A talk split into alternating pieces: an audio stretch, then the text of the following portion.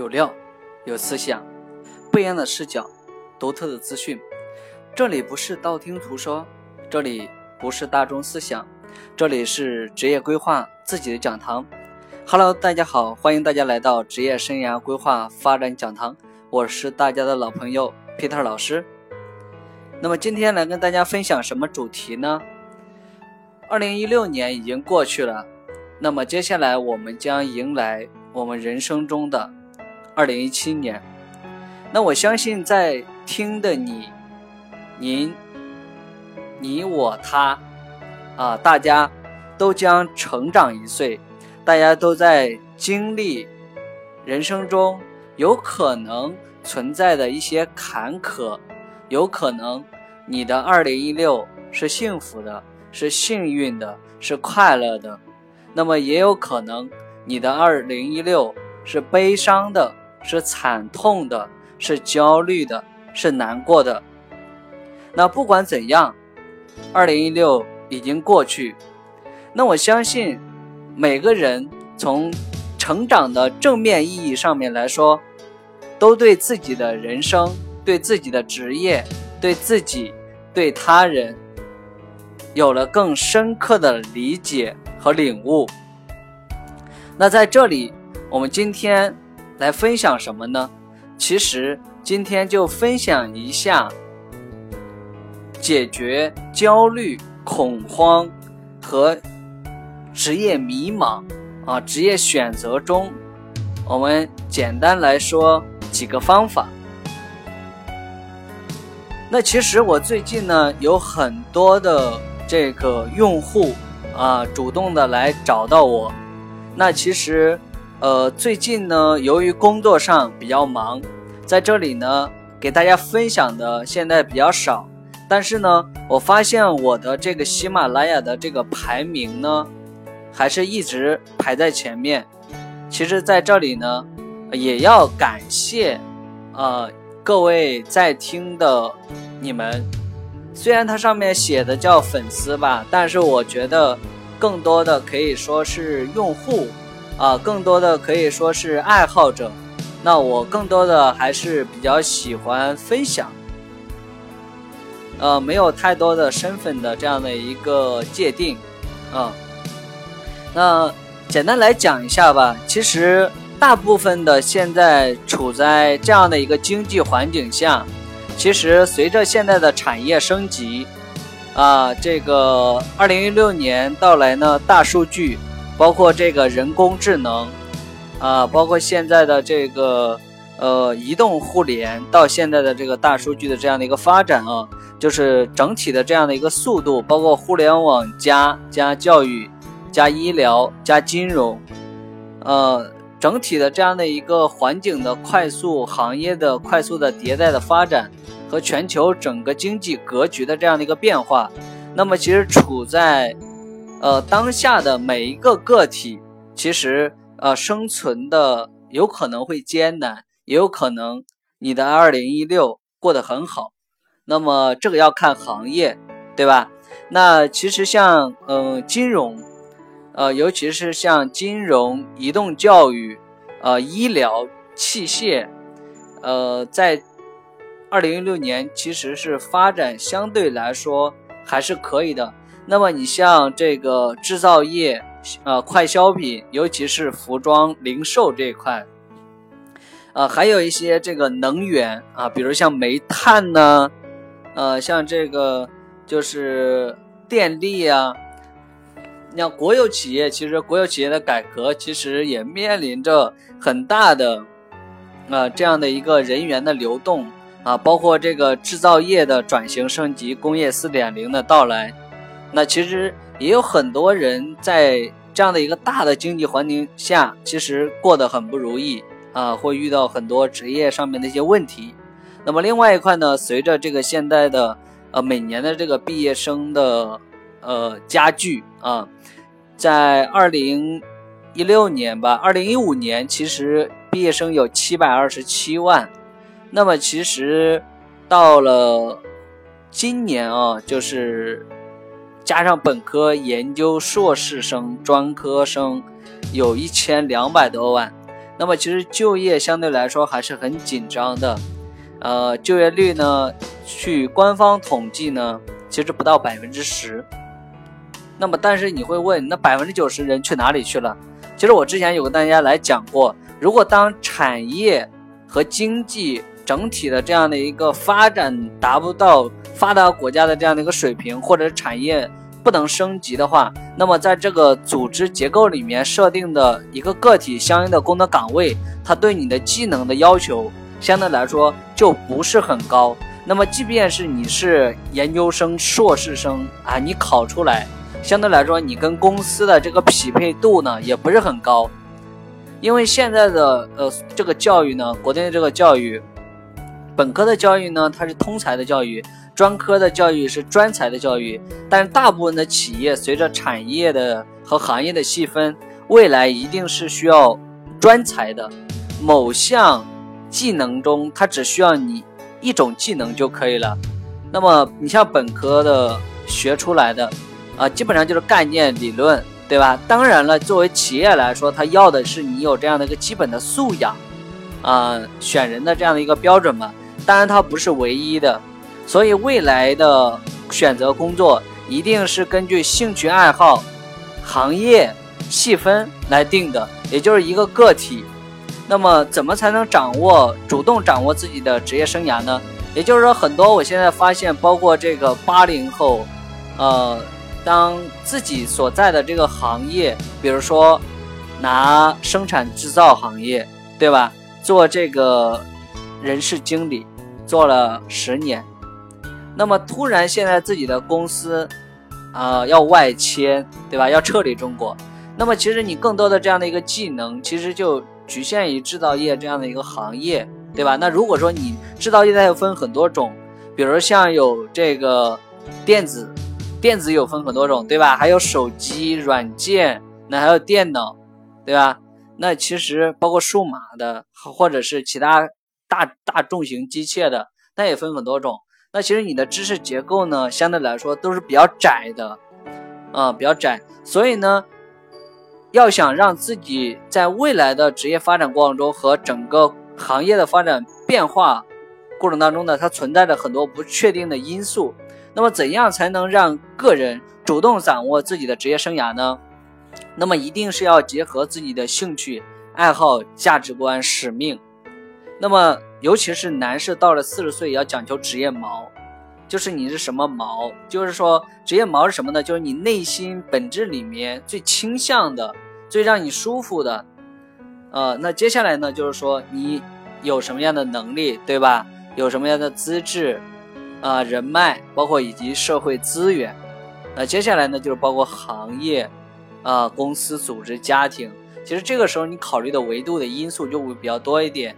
那么首先呢，每个人最好是，呃，有多样的这样的一个技能，就是让自己的定位呢，可以是，呃，综合岗位，比如说有专业技术型，啊，有综合管理岗。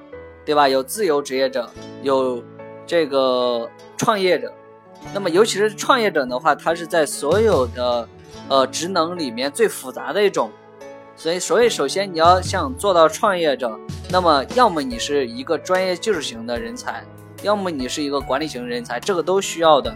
那么，所以每个人在定位的过程中呢，就首先要分析一下自己的这个跟自己的职能未来的发展趋向。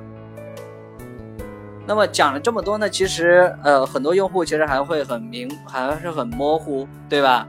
那我在这里讲呢，就是说你比如像我简单举例，对吧？在面对这样的一个环境下，其实我自己定的行业有呃教育咨询的行业，那么教育咨询行业里面分的再细分一点，比如像这种关于个人成长类的职业规划的公司或者猎头啊，这都是我可以做的。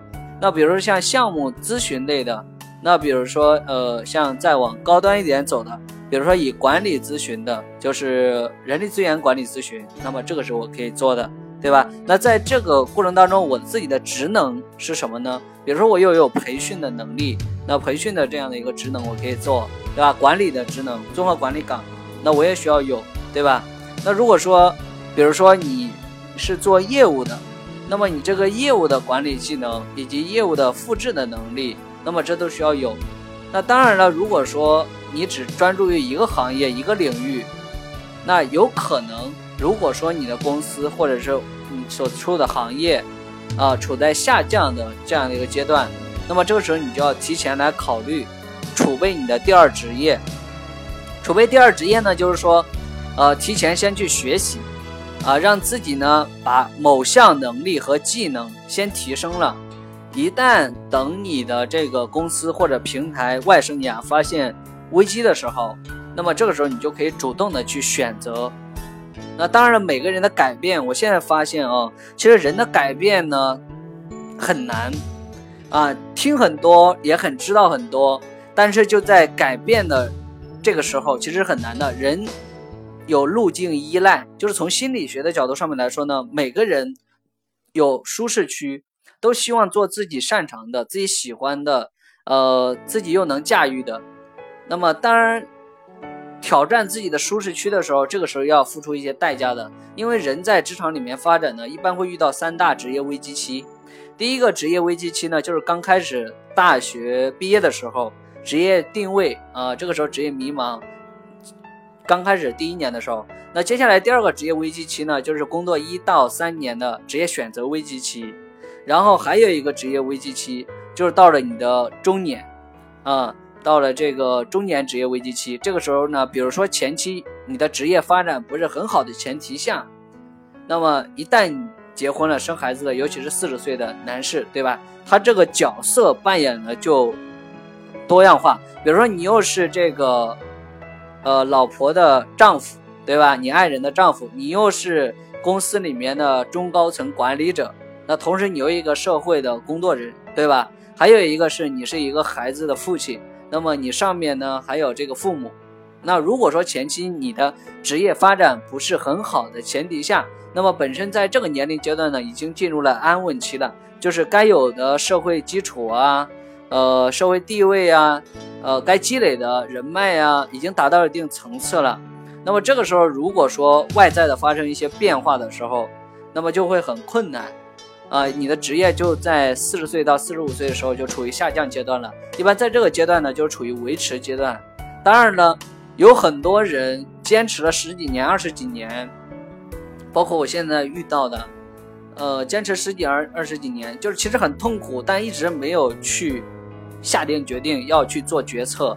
生活的质量，包括这个满意度呢，其实都是很低的。但是被迫的，为了生存，为了维持，就是一味的妥协。其实我们在职业规划里面，我们会讲妥协。那么前期刚开始的时候，毕业的时候，你在技能不足的前提下，对吧？你有可能会去妥协。那这个时候，你有可能说，呃，只选择喜欢的就可以了，但是有可能薪资达不到你满意，对吧？有可能说你的直属领导，那也不能让你很满意，或者企业文化不是很好。所以就是说，每个人在选择一份工作的时候，都是越选择可以让自己越满意的。当然了，也不能说全部的某项指数都达到满意。当然了。就是说，这要靠每个人自己的努力和积累，要去调整。所以呢，职场成熟度的要求就要很高，就让你具备抗压能力，对生活需要妥协，对职业需要妥协，对家庭需要妥协。所以，其实华为的呃，他们的一个理念就讲求灰度啊，灰度妥协，就是他们的这个企业文化里面。所以就是说，呃，现有的呃每个人呢，其实人。在现实生活中的这样的一个发展，或者在职业的这样的一个成长的过程中呢，都会遇到很多的问题。那最主要的还有一点就是说，一定要身心灵健康。当然，我发现现在很多有职业问题的人呢，其实心理上多多少少会有些问题的，因为长期的处在这样的一个职业状态的过程中，啊，让自己就像温水煮煮青蛙一样的，就是慢慢慢慢的。呃，很多能量都消耗在自己的身上了，但自己又不知不觉的，呃，陷入了这样的一个温度的泥潭，对吧？就自己，呃，有有可能也很享受这个过程，啊，因为舒适；那也有可能不享受这个过程，因为难受，但要决策。所以这个时候呢，更多的精力啊、能量啊都在自我消耗。所以这个时候你在工作上也不会有很大的成就感，因为你没有太多的精力去创造、去解决问题。所以呢，在这里通常有职业问题的人呢，都会有职业心理上的问题。那么在这里，我建议大家可以去听一下，呃，比如说张德芬的。呃，他会有一些，呃，身心灵的疗愈的一些音乐呀、冥想啊，他也会分享一些，呃，关于身心灵成长的。那么还有一种呢，你们可以呃买一下李中莹的，就是李中莹，他是在中国讲这个教练，呃，叫 NLP 啊，就是讲的会，就是创始人吧，相对来说是这样子吧。李中莹版的 NLP 啊，呃，已经六十多岁的。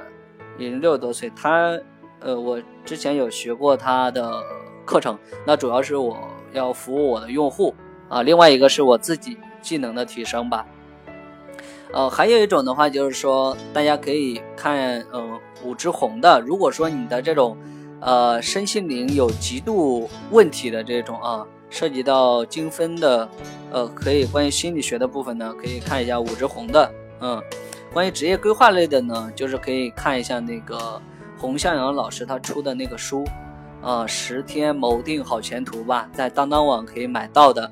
那么另外呢，你们也可以不断的关注啊我这个博客，对吧？我也会定期来跟你们做一些分享，呃，让你活出自己。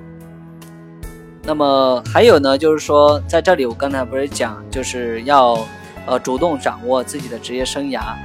呃，一个叫定位，那因为未来行业面临的升级，呃，面临的这个转型，对吧？那个体呢，在这个过程中呢，就要多一种技能，啊，多一种这个职业的发展的路径，啊，不至于让自己被迫的到时候去选择你的职业发展。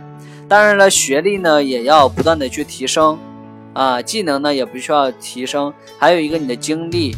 啊，最好是能往大公司的、知名公司的，呃，这样的阅历经历，如果还有海外的这样的一个背景，当然会更好了。所以未来的人才一定是越来越国际化的，尤其是像我们在上海，啊，这个英语呢都需要先，尤其是像外资。当然，外资呢目前在中国基本上，呃，以上海为首呢，现在撤离的会比较多啊。你看美国，他这个总统竞选，对吧？特朗普，接下来他们的。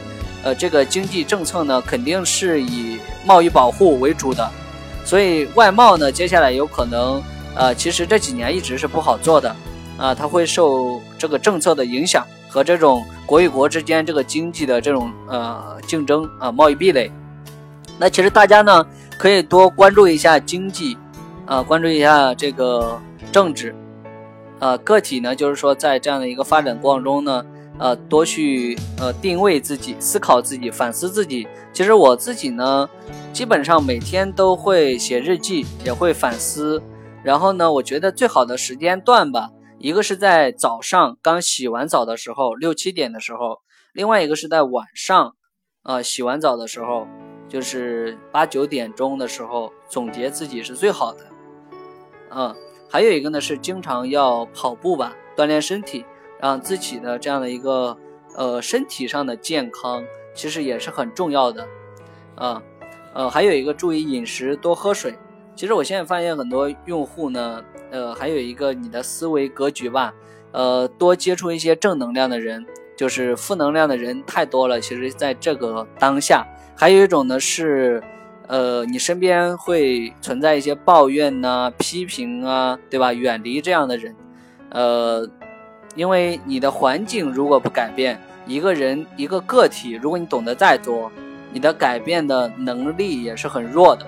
所以呢，尽量呢要多往积极的、正能量的、正思维的，呃，这样的朋友去交往。所以尽量把自己的生活的圈子打到的，呃，这个正能量一些。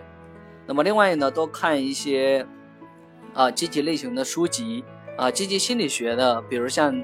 呃，TED 上面会有讲积极心理学，嗯，所以我觉得，呃，收听率很多呢。其实这样的用户还是蛮多的。当然了，我觉得未来的教育一定是关注于青少年的教育，还有一个是幼儿的教育的。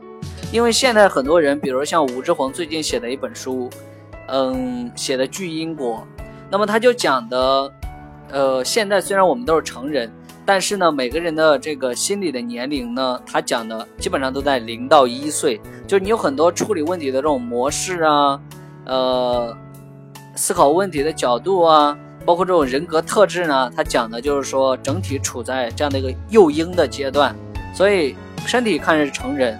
啊，但是心理是幼儿，所以它叫做巨婴。那里面也会讲分析很多一些用精分的一些方式，在讲一些现实生活中的一些案例。那么这种案例呢，是其实是我们正常人很少接触的。那么他们那种呢，都是极度有心理问题的、恐慌的、抑郁的。当然，如果说你有这样的问题的话，你也可以买一下武志红的书籍去看一下。嗯，另外一个呢，如果说。呃，在是正常人的这样的一个状态下，那么职业遇到问题了，对吧？呃，不知道技能怎么提升，可以去学一些简单的人力资源的知识，啊，不一定未来的其实是每个人不一定说你要去做人力资源，你才去学人力资源知识，而是说为了自己在职场里面去发展自己的技能、知识结构，一定要去丰富化。那尤其是跟人。呃，相对立的，比如像财务啊，呃，机械类的、操作类的，对吧？就是更多不关注于人的，所以也要去看一些关注于人力资源的书籍啊、知识啊，呃，招聘啊、简历包装啊、面试指导啊、谈判的能力啊，也要懂一些，因为这个涉及到你接下来人职场里面，比如说谈薪资啊，呃，谈好的工作啊，它都需要具备的，呃，所以未来的这个职业呢。每项能力啊，其实是需要多面的。虽然你定位了一个行业，定位了一个职能，其他行业的一些知识啊，呃，也需需要去塑造的。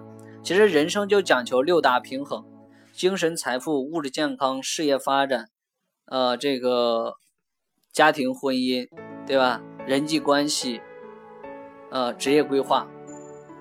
这其实呃还有身体健康吧？我刚才好像有讲过啊。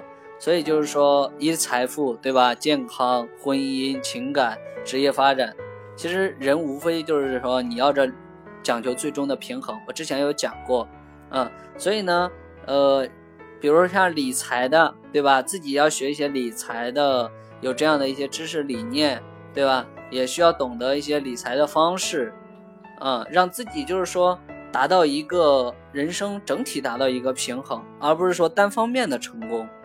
所以呢，作为一个人，其实还是蛮难的。作为一个好人也是蛮难的，让自己生活的快乐，说简单也简单，说难也难。最主要是取决于你内在的自己。